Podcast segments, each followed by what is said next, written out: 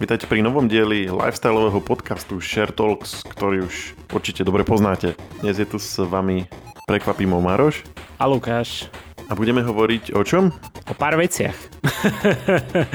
si ma takto one podpálil normálne. A nie, budeme sa rozprávať o mojich trablách s takým tým, jak by som to nazval, stojanom na mobil v aute, alebo teda držiakom na mobil v aute. Ale ešte predtým si povieme o seriáli Silo, ktorý vyšiel, zatiaľ vyšli dve časti, myslím, že v piatok vychádza tretia, my nahrávame v piatok, ale my sme si to teda mali možnosť pozrieť už vopred, takže, takže si ho zrecenzujeme, ale ešte predtým si dáme pár noviniek, čo ty na to? Dneska ťa poteším. Nintendo Switch. A nie, nie, nie, nie, nie. ten si dáme nakoniec, nech, nech musíš okay. čakať. o, začneme s predajmi Hogwarts Legacy. Ako Nuda. vieš, kedy bude Switch. Ale aby som ťa potešil, čo skoro bude na Switchi. Za pár mesiacov predali vlastne dokopy viac ako 15 miliónov kusov, takže zarobil uh, štúdio, alebo teda vydavateľstvo Warner Bros Discovery teda sa pochválil s tým, že zarobil vyše 1 miliardu dolarov, čo je cca 906 miliónov eur, čiže fajné.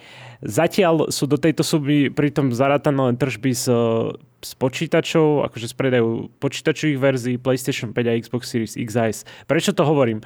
Lebo uh, pred týždňom cca vyšlo pre staršie konzoly tieto, toto Hogwarts Legacy, čiže opäť to číslo narastie a aby sme nezabudli aj na tvoje Nintendo Switch obľúbené, tak tam by to malo výsť 25. júla na Switch a tam opäť je veľká šanca na veľké tržby, keďže minimálne v Japonsku je Harry Potter mimoriadne populárny a tam Nintendo je taký gigant, sa dá povedať. Nehovorím, že v Európe vôbec, e, to tiež dosť pomôžu akože tie e, čísla, ale hovorím, že určite, určite to opäť nejak počiarkňa e, Hogwarts Legacy na to, že to vyšlo začiatkom roka, tak to bude viac a viac populárne. Som na to aj zvedavý. Uvidíme, či sa dostaneme k tej Switch verzii. Toto je hra, ktorá aj u nás doma bola viackrát vyže, vyžado, vyžadovaná. A myslím, že je to aj celkom, povedal by som, že minimálne zo začiatku je to také dosť friendly ako pre deti, pretože, a zase môžem sa miliť, hej, to musíš si pozrieť tie ratingy, jak sa hovorí, podľa ktorých sme sa všetci vždy riadili, že GTAčko som zapol až keď som mal 18 rokov, presne na, tú, na tie na moje narodeniny. Ale myslím, že je to také dosť akože pre deti prístupné, pretože dosť často tam ťa chvália, všetko ťa úplne že učia od začiatku, chápeš a uh, fakt je to také školské prostredie a potom asi neskôr sa to tak rozbehne, čiže vtedy môžeš prezať kontrolu ty. Ale vieš, tie, tie, tie ratingy, oni sú vlastne pre rodičov, ono to je, že od tohto, tohto veku je to, že pre dieťa bez dospelého, hej? Čiže ty ano. vlastne akože môžeš to aj predtým s nimi hrať, ak ako rodič usúdiš, že to je vhodné, čiže len, len s, nami to, s nami to nikdy nemal kto hrať, vieš, preto my sme to robili až hrali to GTA až od tých 18. Lebo naša, naša generácia sa vyznačovala tým, že naši rodičia nevedeli, že čo to tam furt riešime na tých zariadeniach s tou klávesnicou. A prečo bijeme nejakú náhodnú babku na onom, na ulici? Hej. V lepšom prípade to neriešili, v horšom prípade povedali, že dnes ju biješ v GTAčku, zajtra ju budeš byť v škole. Hej, hej, to, to boli presne také tie výroky k tomu. Naša generácia má trošku výhodu, že si to chceme zahrať aj s nimi. Čo je výhoda aj nevýhoda, závisí, že nakoľko sa... No ale to už sme riešili napríklad v prípade mňa a Zeldy, že nakoľko je rodič ochotný sa prebojovať k tomu, aby mohol hrať aj on. to je trošku iný, iná, iná starosť, než mali naši rodičia. No a celkom dobrej starosti má HBO, keďže The Last of Us jeho prvá séria, alebo jej prvá séria bola mimoriadne populárna. Sledovalo ju desiatky miliónov divákov, konkrétne 30 avšak není to nejaký rekord v rámci sledovanosti, keďže tam stále kraluje hra o tróny alebo Game of Thrones a jej 7. a 8. séria. Čiže tam mala viacej divákov, neviem presne koľko, ale viacej ako 30 miliónov. No ale zaraďuje sa to medzi, že úplne top seriály HBO, hej, že akože kvázi, čože všetkých čias, alebo že proste posledných rokov, alebo... Povedal by som asi, že ever, alebo všetkých čiast, uh-huh. ale kto vie, kto vie, ako to je naozaj. Bolo no, to tak... To je celkom sila. Ako, akože jasno, všetci, všetci na to čakali, ale že to bude až také No asi to chytilo aj tú takú všeobecnú cieľovku, nie len tých hráčov, ktorí si to teda povedali, že o, toto som aj hral, idem si to vyskúšať, ale napríklad ja, ja som Last of Us hral fakt, že minimálne a trošku, vieš, a, ale tiež ma to chytilo, že, že ma to zaujal ten seriál. Takže myslím, že to boli proste, to bolo tým, že to chytilo aj tých všeobecnejších ľudí. A riadne to odpal, odpalilo Pedra Paskala, nie? Že on vlastne vždy, teraz akože spätne ľudia zistujú, že kde všade on hrával. A samé mímky s ním vidím, kokos. Samé mímky a proste z veci, ktorých, ktorých predtým už bol a nikto ho neriešil a odrazu všetci, že o, vlastne to máme radi. Ja akože sa na všetkých týchto smejem, vieš, tam jak tam je taký v Chile a papa ten toastík, to je perfektný mím. Potom, jak, jak sa na ňo pozerá nejaký taký ten iný herec, neviem jeho meno, a on sa tak úplne tak tvári, taký, taký uh, neviem, či vieš, ktorý my myslím, taký ten, uh, že taký bezstarostný, vysmiatý aj v aute, vieš. No jasno, však to je všade, to je úplne všade. Teraz práve že, práve, že ešte sú také alternatívy od tohto, že iné scény z toho filmu už začínajú vyskakovať. Áno, no. Tak... sa dá na niečom aj streamovať ten film. E, to memečko pochádza z filmu e, Neznesiteľná váha obrovského talentu Unbearable Weight of Massive Talent. Je to z, z minulého roka, čiže to není... Takže je, je to z podobného obdobia ako, ten, e, ako je ten seriál. Ano. Žiaľ, u nás si to nepustíme aktuálne na ničom. Ó, tak jedine si môžeme vychutnávať mímky z toho, no. Tak žiaľ. Ale už ich je toľko, že pomaly si z toho posklada, že je ten film, vieš. Nemusíš ani pozerať. No a treba ešte dodať tých 30 miliónov divákov, to sú čísla z platformy HBO Max. A tam no, ja som aj písal o tom, že ten detail je, že HBO Max nie je v Spojenom kráľovstve, čiže tá sledovanosť mohla byť ďaleko vyššia. Tam je to tuším na, na Sky alebo na niečom podobnom. Je, to sa nezapočítavalo do tých čísel, hej? Hej, hej, áno. Tak to je taká zaujímavosť k tomu celému. Ale tešíme sa na druhú sériu, ktorá je už potvrdená a to ona už bola tuším potvrdená počas toho, ako tá prvá séria vychádzala. Oni si asi povedali, oho, to je celkom hit, tak poďme druhú sériu. A už sa aj vieme, že o čom bude, takže... Ako vieme, o čom bude? Čo ty myslíš? My, sme minule sa len tak všeli ako dohadovali, nie? No akože malo by to byť e, tá druhá hra, hej, akože ten, že zamerajú sa na príbeh druhej hry, a, ale tá druhá séria by nemala úplne že pokryť celý príbeh dvojky, takže uvidíme, že... Ako aby si nechali miesto aj na tretiu sériu, hej? Asi, hej, že asi tam je viac obsahu, než na jednu sériu. Takže uh-huh. zase tým naznačili možno aj tú tretiu, kto vie. A samozrejme pôjde tam, aj na toto upozornili vlastne tvorcovia, že v tej dru- v druhej sérii pôjde tiež ako oproti ako to bolo v jednotke, alebo teda prvej sérii, tak tiež tam príde k nejakým zmenám oproti originálu. Ideme už na ten Switch? Áno, áno, už môžeš začať dávať pozor. Konečne.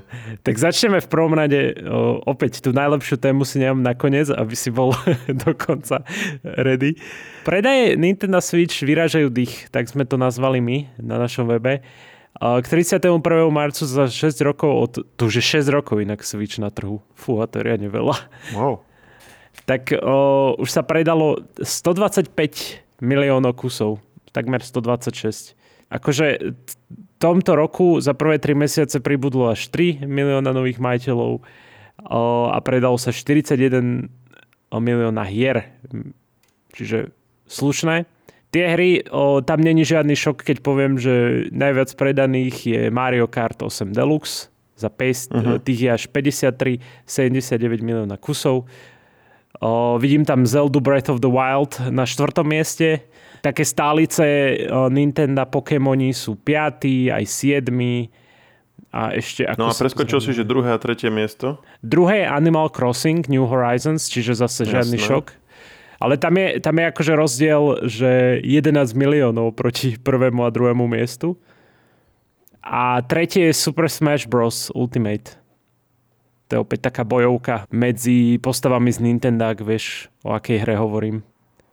To je inak celkom aj e-šport, mám pocit, tento Super Smash Bros. Ultimate, že... Je, že sa v tom robia súťaže? Mhm, áno. A ten Animal Crossing není žiadny šok preto, lebo to je taká tiež dá sa povedať, hra, kvôli ktorej si ľudia kupujú Switch, by som povedal. áno, to som počul veľakrát. Ja som to ešte nehral, neviem, že, či naši posluchači s tým majú viac skúseností, ak niekto áno, môže nám napísať, lebo pozeral som si rôzne videá, z toho tiež vnímam, že to je strašne odporúčané. Mm-hmm. Ale nejak som akože nepochopil z toho ten, to čaro, ktoré v tom je, tak zatiaľ som Zatiaľ som to nemusel až tak riešiť, ale určite je to na zozname veci, ktoré chcem, o ktorých sa chcem viac dozvedieť zo sveta. Mm-hmm. Switchu, ale uh, asi tak skoro na to nebude čas. No a prečo? že sa tešíš na novú Zeldu. Dneska vychádza, nie? 12. nahrávame. Ano. Tuším, že toto je ten deň. Áno. My na našu ešte čakáme. Dáme teaser, že podľa všetkého bude. Áno.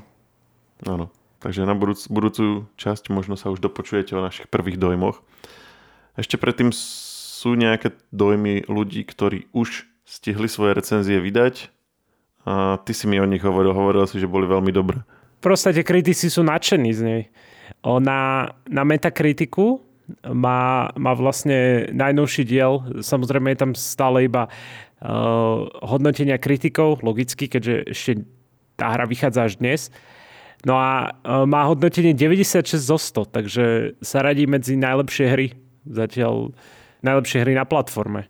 Wow. Ide tam o to, že, že predchodca Breath of the Wild má 97 priemer zo 100 tiež, čiže je Ešte to... o jedno viac. Hej, o jedno viac, ale tým, že Tears of the Kingdom má 96, tak to už je proste jedna z najlepších hodnotených hier v histórii. No a čo, čo vlastne vyzdvihujú? Ty si sa ma aj pýtal na začiatku, teda pred nahrávaním, že, že čo sa im páči. A...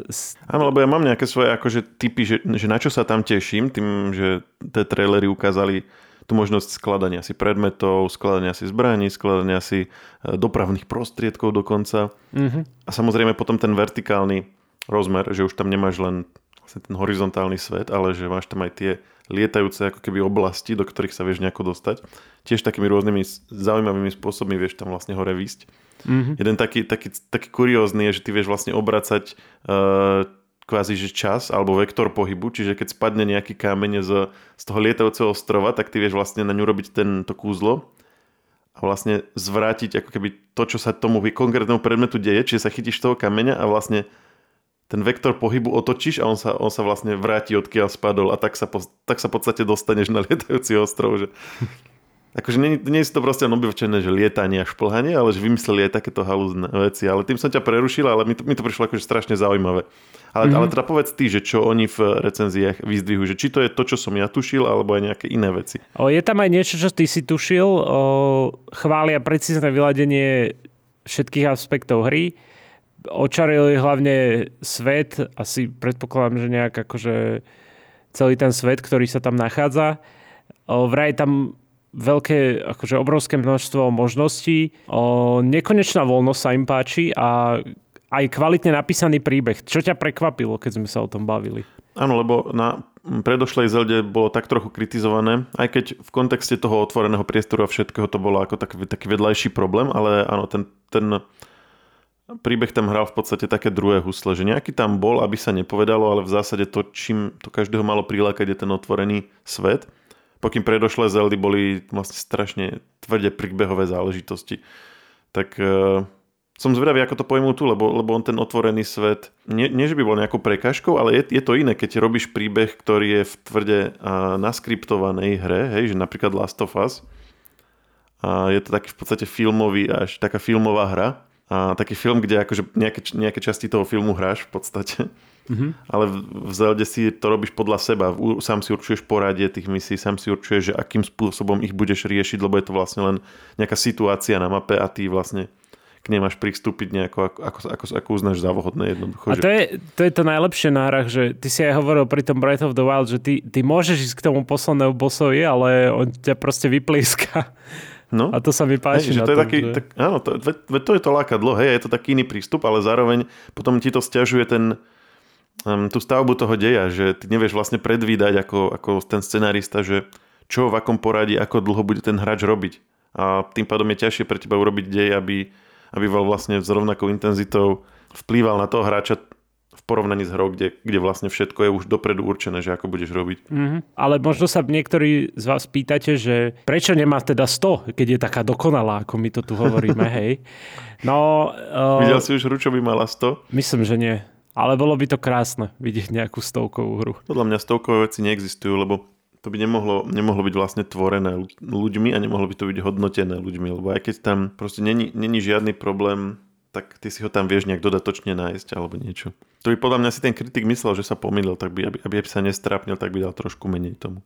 Uh, no, sme spomínali nás, uh, akože predtým tú novinku, že sme zistili, že Switch má 6 rokov, hej? A to sa odráža aj na najnovšej Zelde, o, že samotný Switch je technicky obmedzený, aj starnúci, sa dá povedať. Nemáš tam ray tracing napríklad? Áno, čiže to je, to je taká nevýhoda o, možno tej Zeldy. A toto aj mňa hneva, že, že ja by som si túto hru veľmi rád zahral, lenže no nechceš, nechceš za ten nechceš si kúpať kvôli jednej hre Switch, chápeš? Ale ja viem, že nakoniec by som si tam našiel hry, ktoré by ma bavili, ale No, rád by som si toto zahral aj niekde inde ako na Switchi, tak to by som chcel povedať. Tak ale treba, treba vnímať aj to, že Switch je v podstate o polovicu lacnejší ako PlayStation a taktiež je lacnejší ako, ako vlastne určite tá drahšia verzia a tuším, že porovnateľný s tou lacnejšou verziou Xboxu. Áno. Čiže sa bavíme o v podstate aj, aj nižšej kategórii hardveru, aj keď zase mm, Zase, zase má tam navyše veci, hej, že má tam batériu, má tam display, čo zase nemajú tieto konzoly, čiže akože ono niekde je ubraté, niekde je pridaté, hej. Ale keď sa pozrieš na uh, celkovo tá... No príde mi to proste zastarale. chápeš tým, že, že aj tá grafika toho aj podobné, chápeš? Čiže hovoríš, že je to lacnejšie? Mm, oni to trošku oklamali pri, v prípade Zeldy tým, že je to taká, taká anime grafika na rozdiel od minulých Zeld, takže to trošku schová tú, tú, tú, tú vec, lebo, lebo tak v anime máš akože, ne, nemáš to fotorealistické, máš to kreslené, hej, máš tam vlastne veľké plochy jednej, jednofarebné hej. a tak. Čo je, čo, je, čo je jednoduchšie aj na výpočet. No toto dobre, dajme tomu, že hej, toto Zelda zakrie hej týmto, ale čo ostatné hry, chápeš? No ostatné nie jasné. Keď si, keď si dáš nejakú FIFU napríklad, hlavne hry, ktoré sú multiplatformné a sú aj na Nintendo, tak eh, tam to strašne vidieť. Mhm. No to možno bude aj Hogwarts Legacy, uvidíme, že ako sa im to podarí portnúť. No bude musieť, ak to nebude, ak to nebude vlastne ten, ten existuje potom ešte možnosť toho Nintendo Switch Cloud uh, cloud gamingu, uh, cloud streaming technology od Nintendo, kde, kde vlastne je to normálna kvalita ako napríklad na PlayStation alebo na počítači, ale je to teda streamované. Hej? Tam musíš samozrejme potom mať rýchly internet, uh, musí server byť dostatočne blízko pri tebe a podobne. Dobrou správou je, že toto nebude mm, prípad Hogwarts Legacy, takže môžeme sa údajne tešiť podľa oficiálnych správ na plne natívnu hru, čiže môžete to hrať aj bez internetu, môžete to hrať aj na cestách a podobne a hlavne nebudete teda závislí od nejakej kvality vášho pripojenia, ale na to som veľmi zvedavý, že ako to bude. Áno prerobené. Toto, toto podľa mňa zaplaví YouTube, také tie porovnávačky, že naľavo jedna a napravo druhá verzia, kde všade sa to zhoršilo. Ale som zveda, napríklad akože na uh, PlayStation 4 to vyzeralo solidne na to, že je to proste staršie ony, tak možno sa im to podarí tiež aj čo najviac vyťažiť z Switchu a bude to vyzerať solidne, uvidíme. No tak akože Switch bude porovnateľný so PlayStation 4, aj keď možno oproti aj nie je dokonca trošku slabší, ale minimálne porovnateľný, hej, že my sa tu vlastne bavíme o porovnávačkách s tými next gen konzolami. Áno. A tam, tam to asi už teda nedá, aj keď akože ja, ja mám veľmi rád taký, takú tú tému toho, že super optimalizovanie, ale neviem, že či, či na toto ešte dnes niekto má čas, neviem, ak si pamätáš, napríklad pri PlayStation 2 bolo také, že už keď vyšla trojka, tak ku koncu toho život, tej životnosti tej dvojky už boli na ňu také, že tak brutálne optimalizované hry, že tí vývojári poznali kadejaké hacky, kadejaké proste skryté proste mm, funkcie tých jednotlivých čipov tým, že tak dlhé roky bol proste ten istý hardware, tak sa tak naučili s ním robiť, že tie posledné hry na dvojku boli vlastne už skoro tak pekné ako tie, tie prvé na trojku. Áno. To, takže to sa mi páči, že, že, že vieš vlastne úplne že 100% e, vyžmykať z toho hardveru, proste každý detailik malý, ale už v dnešnej dobe, keď robíš hry na milión rôznych platform a ešte nemáš jednu dokončenú a už ťa producenti tlačia, že už máš začať robiť druhu, tak neviem, že či na to ešte má vôbec niekto čas. Dobre, presvedčím ťa, ako, prečo si máš pozrieť The Silo a ty ma presvedčíš, aký typ držiaku na telefón do auta si mám zadovážiť. Deal, poď na to. No v prvom rade ten Silo, my sme sa bavili o tom, že o čom to je, hej, predtým, lebo ja si nepamätám. to je niečo vesmírne, že? A vieš, čo je, vieš, čo je Silo? O, to nie je niečo vesmírne? Silo. No, však o, také, no, bože, ak by som to nazval. Viem, ako to vyzerá. Vyzerá to ako... Ale nechcem to povedať, že ako to vyzerá. Ako plastová fľaša. Áno, presne, saved. Zrovna mám takú na stole pri sebe. Takže plastová fľaša, hej, o, o tom to je celý Taká, čo má akože rovne, rovno, rovnako dlhé steny, že nie je taká, čo sa hore zužuje, ale taká, že taký válec. Áno, áno. No je to teda na obiliek napríklad, alebo na rôzne komodity. No to si pamätám, Takisto že sa no, to hej. používa na rakety, hej, raketové sile, keď sú také tie podzemné, čo, má, čo, čo, čo proste cez studenú vojnu, hej, všetci, si, si všetci nastávali, aby sa mohli vyzabíjať navzájom. Takže predpokladám o tom obilnom sile to nebude, hej? No, to, toto je typ sila, ktorý bol postavený pod zemou, aby v ňom ľudia žili, pretože zemský povrch je neobyvateľný v dôsledku nejakej katastrofy. Takže je to taký ten klasický postapokalyptický scenár, kedy ľudia sa museli presunúť pod zem. Mhm. Čo zatiaľ neznie veľmi uh, originálne, ale má to viacero takých zaujímavých motivov, ktoré z toho robia takú, že, že dosť, dosť zaujímavú, dosť originálnu vec. Ono je to inak na motíve série románov, takže ak niekto chce vedieť, že čo sa bude diať ďalej, lebo už skončila prvá, teda keď skončí prvá séria, tak si vie zhruba pozrieť, ak teda sa to bude držať tých románov.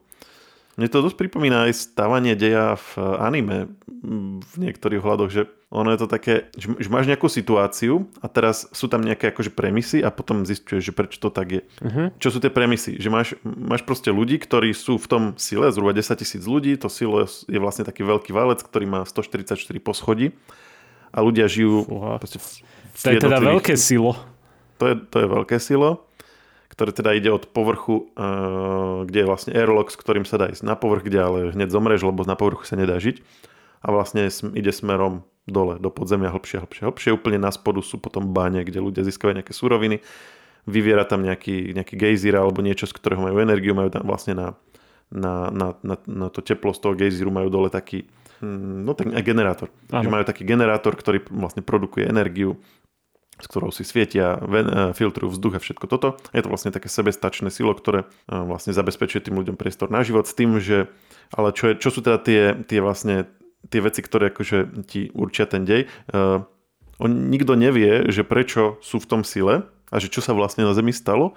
Nikto nevie, prečo to silo, že nikto nevie, kto to silo postavil, kedy ho postavil. V zásade len vedia, že tam musia byť, kým sa nebude dať ísť znova na povrch, ale nikto nevie, že kedy by sa to mohlo dať. Aha, čiže oni budú typovať, že, že poš, pošlú nejakú vlavku na instantne zomre a oni, že aha, teraz není ten čas. Oni majú jedn, tak, mm, tak akože spektrum nejakých že trestov za rôzne prečiny a samozrejme ten najvážnejší je, že ťa pošlu umývať. Čo ťa pošlu umývať? Pošlu ťa umývať kameru, ktorá vlastne je na vrchu, na povrchu a ukazuje im, čo je vlastne okolo toho sila. Uh, Čiže tam ten, si predstav taký akože postapokalyptický uh, povrch, taký, také pustnatej uh, krajiny, kde proste kedy si niečo bolo, ale už je to proste len spustošený povrch zeme, neobyvateľný. A tak kamerka tam je, tá sa na to pozera a raz za čas, keď niekto urobí niečo veľmi zlé, tak ho pošlu hore, aby ju umýl a potom tam zomre. Jed, jeden z prečinov, ktoré môžeš urobiť, je, že povieš, chcem ísť von. To je, lebo oni majú takú, takú vec, ktorá sa volá, že protokol a to je vlastne ako keby také, taká ich ústava, ktorú tiež nevedia, že kto ju vlastne napísal, ale proste všetci sa podľa nej riadia. Jedno z, jedno z tých pravidel je, že keď toto povieš, už to nevieš vziať späť a už ťa dajú von. A ak chceš, môžeš zumývať, ak nechceš, nemusíš, ale proste pôjdeš tam. Ďalšie také zaujímavejšie prvky, ktoré mm, nám ohraničujú ten dej, že uh, a čo sa spomínajú v, tom, v, tých, v, tých, v tej ústave, uh, že nesmie sa používať žiadny mechanizovaný spôsob, ako presúvať ľudí alebo tovar medzi tým poschodiami. Čiže všetci musia chodiť len takým centrálnym schodiskom. Akože nikto nevie prečo, ale je to proste jeden z tých úplne že hlavných zákonov.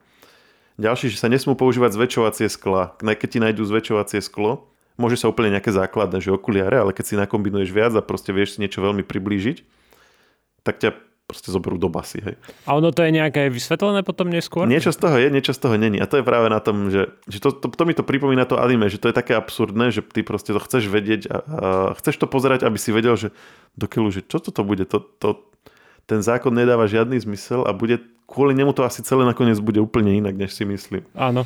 Samozrejme potom ďalší, ďalší taký veľmi vážny zákon je, že nesmieš si zisťovať informácie spred... On, oni tam majú, že pred 140 rokmi bolo, bola niečo ako revolúcia, kde nejakí ľudia v tom sile urobili povstanie a pokúsili sa ten airlock otvoriť a všetkých ľudí vnútri zabiť tým pádom. ale našťastie vláda ich e, potlačila a zachránila a vlastne oslavuje sa, to, to bolo pred 140 rokmi a odtedy sa oslavuje vlastne to porazenie tých rebelov. Ale nesmieš si zisťovať, čo bolo predtým, pred, tým, pred tou vzburou tých rebelov, hej? Že sú občas nejaké predmety, relik, relikty, relik sa tomu hovorí, že oni, oni nájdu povedzme v bániach výkopu niečo, alebo ľudia majú proste doma schované niečo spred toho obdobia, hej, hoci ako blbosť, ja neviem, nejakú, nejakú starú krabičku, alebo nejaký, nejaký úplne že náhodný predmet, hej. Ale pokiaľ je to hocičo z, tej, z toho obdobia pred tou revolúciou, tak ti to okamžite zhabu a ak to, ak to ukrývaš a dozvedia sa, že to ukrývaš, tak vlastne tiež za to môžeš dostať trest a nesmieš proste si ani zisťovať o tom informácia nič. Opäť nikto vlastne, aspoň z tých osôb, ktoré sú tam na začiatku ukázané, nevie, že prečo, ale je to proste niečo, s čím sa, o čom sa nediskutuje skrátka.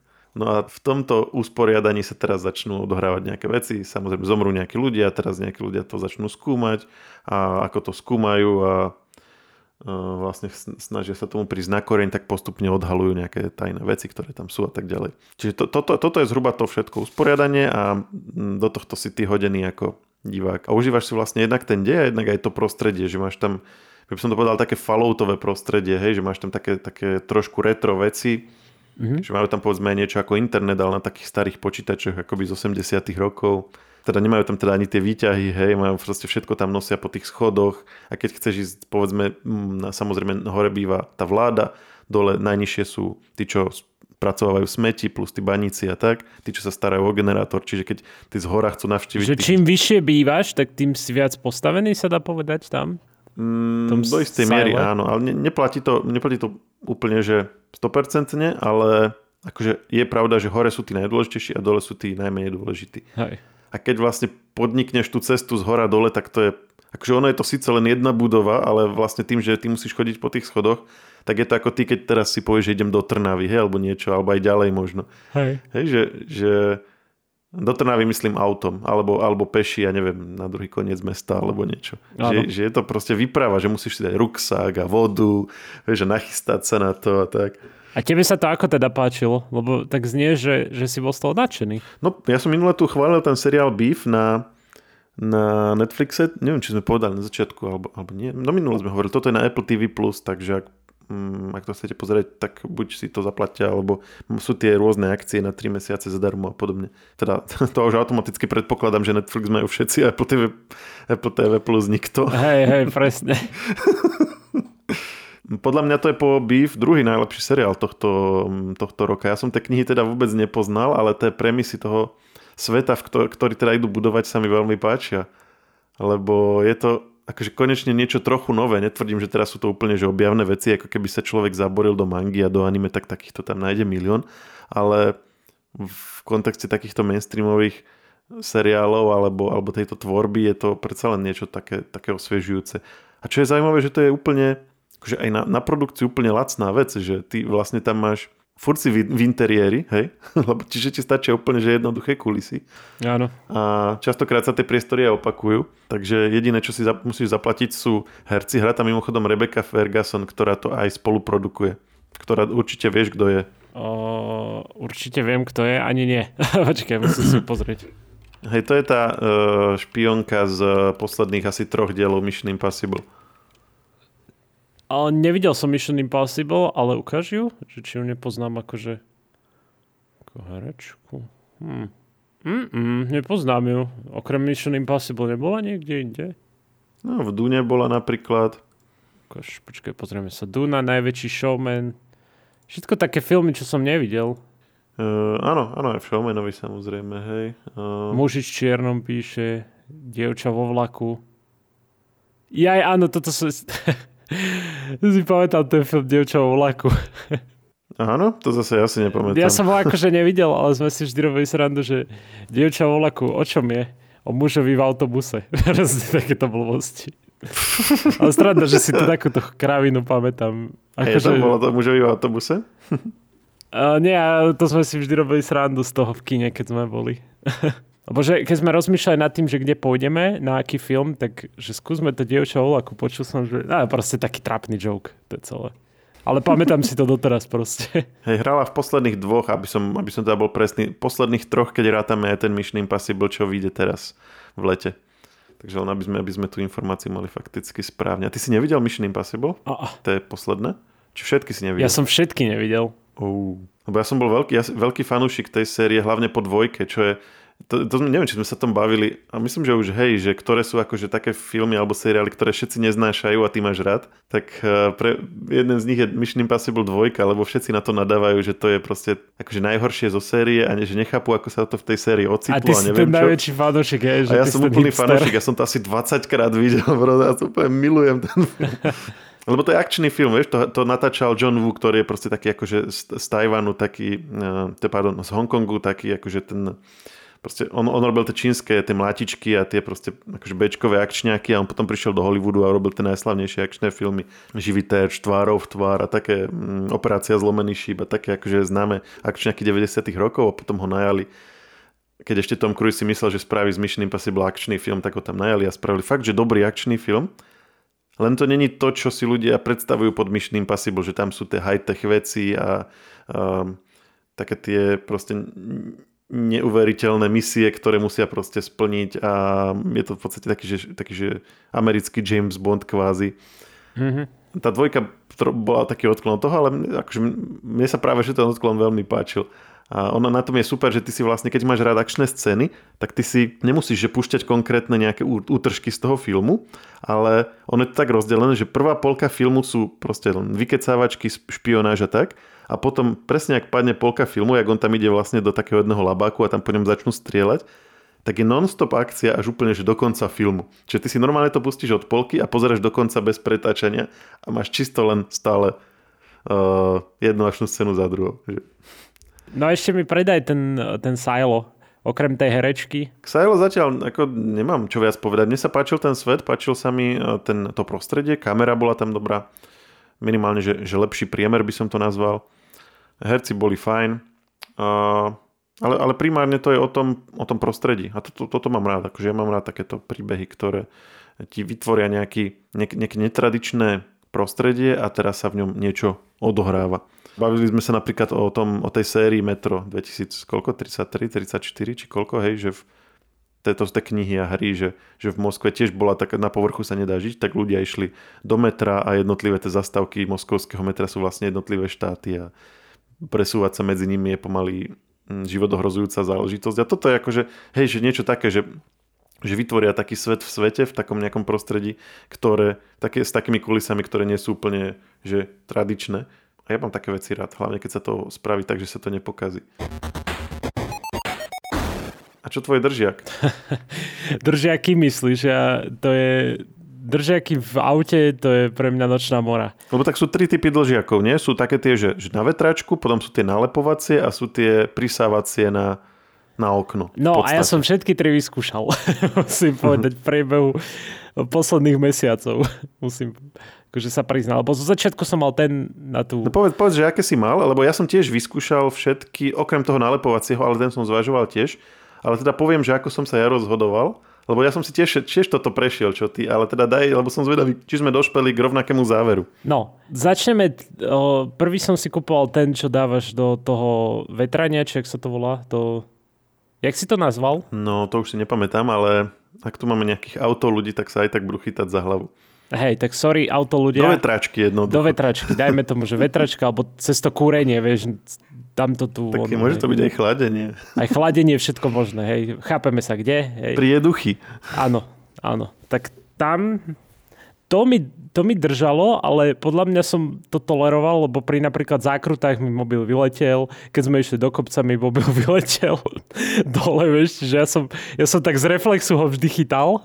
Počkaj, ale vyletelo ti to z toho, z tej mriežky, alebo ti vyletel telefón z toho držiaku? Záleží čo, hej, keď, keď som napríklad uh, išiel do zákruty nejaký také ostrej, čo napríklad keď ideš z, z Bratislavy a odbáčaš teda ideš do Bratislavy a odbáčaš pre Trnavo na Bratislavu, tak tam je obrovský kruh. Uh-huh. Uh, alebo keď ideš z Trnavy do Bratislavy, tak, uh, tak tam je taký obrovský kruh smerom na diálnicu do Bratislavy. A tam mi vždy proste, ja som vedel, že tam mi vypadne, ale mobil samotný.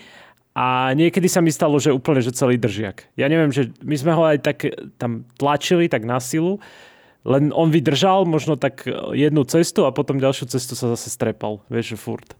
Čiže sme ho furt museli tam napravať, takže to mi vadilo. Tak som si povedal, že OK, no tak tento, takýto už nechcem nikdy, že to je proste blbosť. Tak som si pozrel a hľadal som nejaký taký iný nedávno a som našiel, že taký prilepovací na, na vlastne tú jak sa tomu povie. Mm, no však ono to má taký názov. Bože, autičkári, sorry. Nevieš mi pomôcť? Palubovka? Palubovka, ďakujem. si, si, si ma tu chcel one, podpáliť, hej? Bolo to milé. OK, tak na palubovku uh, to som si prilepil a ono to vlastne funguje na tom, že si dáš buď, mm, buď si nalepíš uh, do obalu na svoj mobil ten magnet a tam vlastne to prilepené magnet a si to tak spojíš a ten mobil pekne drží. Mám to odskúšané na slovenských cestách, to ide bez problému, že aj keď sa trasie, tak to tam drží. Problém bol, že ja myslím, že ja som urobil chybu tým, že som dosť často akože tak prúdko vyťahoval ten mobil a prúdko som ho tam dával, že, že som celým tým hýbal a tým pádom ono mi to potom odpadlo. Hej. Tak som si povedal, ja neviem, to bolo pár týždňov dozadu, že si teda idem zase vymeniť držiak na mobil už tretí raz a tak som si kúpil ten taký nasávací na, na čelné sklo, hej. Lenže to mi moc nevyhovovalo, ani sa mi to nejak extra nepáčilo a naviac mi to ani dobre nedržalo, lebo podľa mňa ja som to úplne dokázal tým, že keď som to prvý raz nalepil na, tú, na to čelné, tak mne sa to zdalo, že som to naprd nalepil, tak som to odlepil samozrejme. A ono, je to síce také, že, že si to tak takú funkciu to má, že sa ti to tak prisaje na, tú, na to sklo, len podľa mňa tým, že ja som to tak uvoľnil, tak sa mi to celé uvoľnilo a tým pádom to nedržalo. Čiže ja som, ja neviem, cestoval 10 minút a zrazu mi padol mobil. Takže som sa vrátil k tomu nalepovaciemu a teraz už mi to, teraz som spokojný s tým. Ale ty si podľa mňa zle používal každý z nich. Lebo, Áno, jasné, lebo že hej. Každý, každý, ktorý si vymenoval, sa dá používať tak, aby ti neodpadal. Ja viem, akože, ja nehovorím, že to je chyba tých zariadení, ale proste hovorím ti, že ja sa vždy to takto tie veci naučím, že ja to kazím nejak a potom potom akože prídem na, uh, pri každej z týchto variant, že ako sa správne používa a potom, potom akože už nemám s tým problémy. Ale zaujímavé, že si skončil pri tom nalepovacom, lebo to je jediný, ktorý ja som napríklad nevyskúšal. Mne tam, akože vedel som, že to je v podstate také najpraktickejšie, ale zároveň mi vždycky prišlo také, že no-go niečo si lepiť na palubovku, nejaký predmet, ktorý tam nepatrí. A ono to je fakt také maličké. Tá, ona proste, tá palubovka bola nejako navrhnutá, hej, tými tvorcami a teraz, že ja tam akože, akože prilepím si tam druhú vec, hej, že, že to mi prišlo také, že si tým vlastne zničím to auto. A, akože chápem, že keď to tam proste bude počas celej životnosti toho auta a bude to prakticky využívané, tak je to vlastne len jeho ďalšia súčasť, ale nejak mi to proste nikdy, akože som, som sa neodhodlal k tomu vôbec akože zaoberať sa tou myšlienkou. Ja Aj. som napríklad hneď siahol po tom, čo sa prisaje na sklo, lebo som si vždy myslel, že však na skle sa to ničoho nedotýka z súčasti auta mm-hmm. a tým pádom to nemá čomu zavadzať a tým pádom je to vlastne úplne jasná vec. A mm. Problém je, že tie skla sú niekedy ďaleko, tak sa tak akože ťažšie sa na to dočiahne no, a kábel ti ide až k oknu a toto. A plus, neodpadne to, že hneď, okay, ale aj keď to správne prisaješ, tak ti to odpadne, neviem, že po mesiaci alebo po dvoch. Napríklad, keď je strašne horúco, hej, pálí ti slnko na okno, tak ono to nakoniec sa odpoje, musíš to tam pridať znova. Čiže je to také, že ťa to vie prekvapiť, povedzme, že po mesiaci zrazu nájdeš to spadnuté. A tak to není ako, že, ako, že trikrát 4 krát za rok to tam pripojiť, hej, není nejaká veľká robota, ale akože nevieš, nevieš že kedy sa to stane. Hej. Riešku som pôvodne vôbec nechcel riešiť najskôr, lebo som si myslel, že predsa tým mi to vlastne ov, ov, ovplyvní tú funkciu tej mriežky, hej, že budeš e, tým pádom mať tam niečo, čo ti bude brániť tomu vzduchu, aby tá vychádzala, to som nechcel. Akože nechcel som proste ovplyvňovať nejakú funkciu niečoho v aute tým, že tam pridám niečo, čo tam pôvodne nebolo. Áno. Ale ako som teda pochopil, že to s tým oknom nie je ideálne, tak som raz tú riešku využil a zistil som, že to je úplne super a potom som aj pri tom zostal. Lebo ono je to oveľa bližšie, aspoň na aute, čo som mal predtým, kde, to, kde som to mal, že to vlastne hneď pri volante, čiže ty si to vieš a hlavne keď máš dobrý držiak, ktorý je taký, že nemusíš ho nejak naťahovať alebo niečo, ja som mal taký ten, kde si to položíš, ktorý má vlastne tú nožičku, že zo spodu a z bokov, čiže ty si to položíš na tú spodnú a potom už len z bokov to vlastne pritlačíš k telefónu a keď ho chceš zobrať, tak zozadu je také tlačítko, to ti vlastne odtiahne tie, tie bočné e, uchytky. Čiže je to úplne že rýchle.